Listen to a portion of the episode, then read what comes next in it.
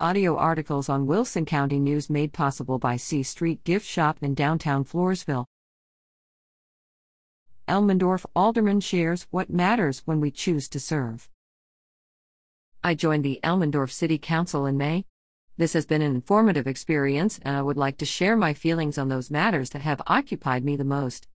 Water I personally think the water issue is the biggest one facing Elmendorf. Buying water from San Antonio is extremely expensive and is made even more capricious by 25 to 28% rate increases in five years. The old wells the city of Elmendorf owned were drilled into unsatisfactory stratas and did not meet state standards. The city of San Antonio offered to sell us water, thus, we entered into the uneasy relationship. It is a situation that Elmendorf has borrowed judiciously to correct. We now have a set of modern wells, using the good aquifer stratus beneath our feet. The wells are properly cased to prevent the intrusion of the unsatisfactory water.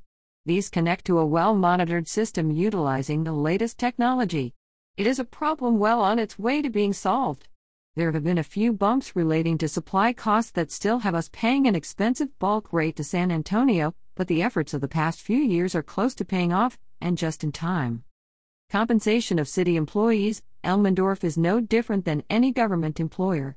Inflation is a real thing and the city has to adjust to retain good people. Development is a private sector matter, but it can be molded and made more beneficial to the community with the use of investment districts, of which there are several types.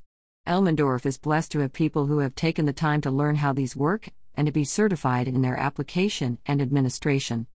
A few years ago, while a city council closed session dealt with this matter, I casually interacted with several employees and their family members and found that none of them lived in Elmendorf because there was nothing available they could afford.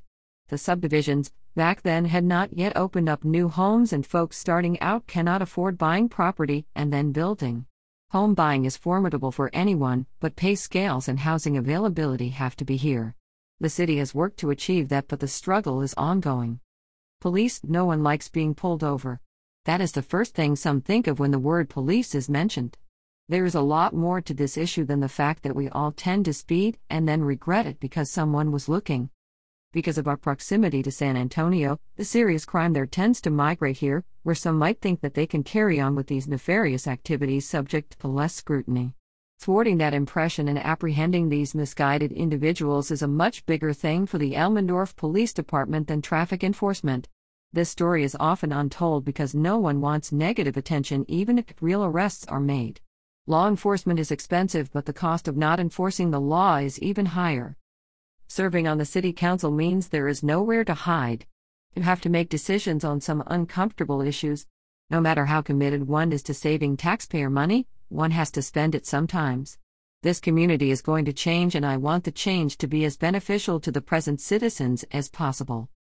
George L. Duke Jr. serves as alderman, place 3, on the Elmendorf City Council.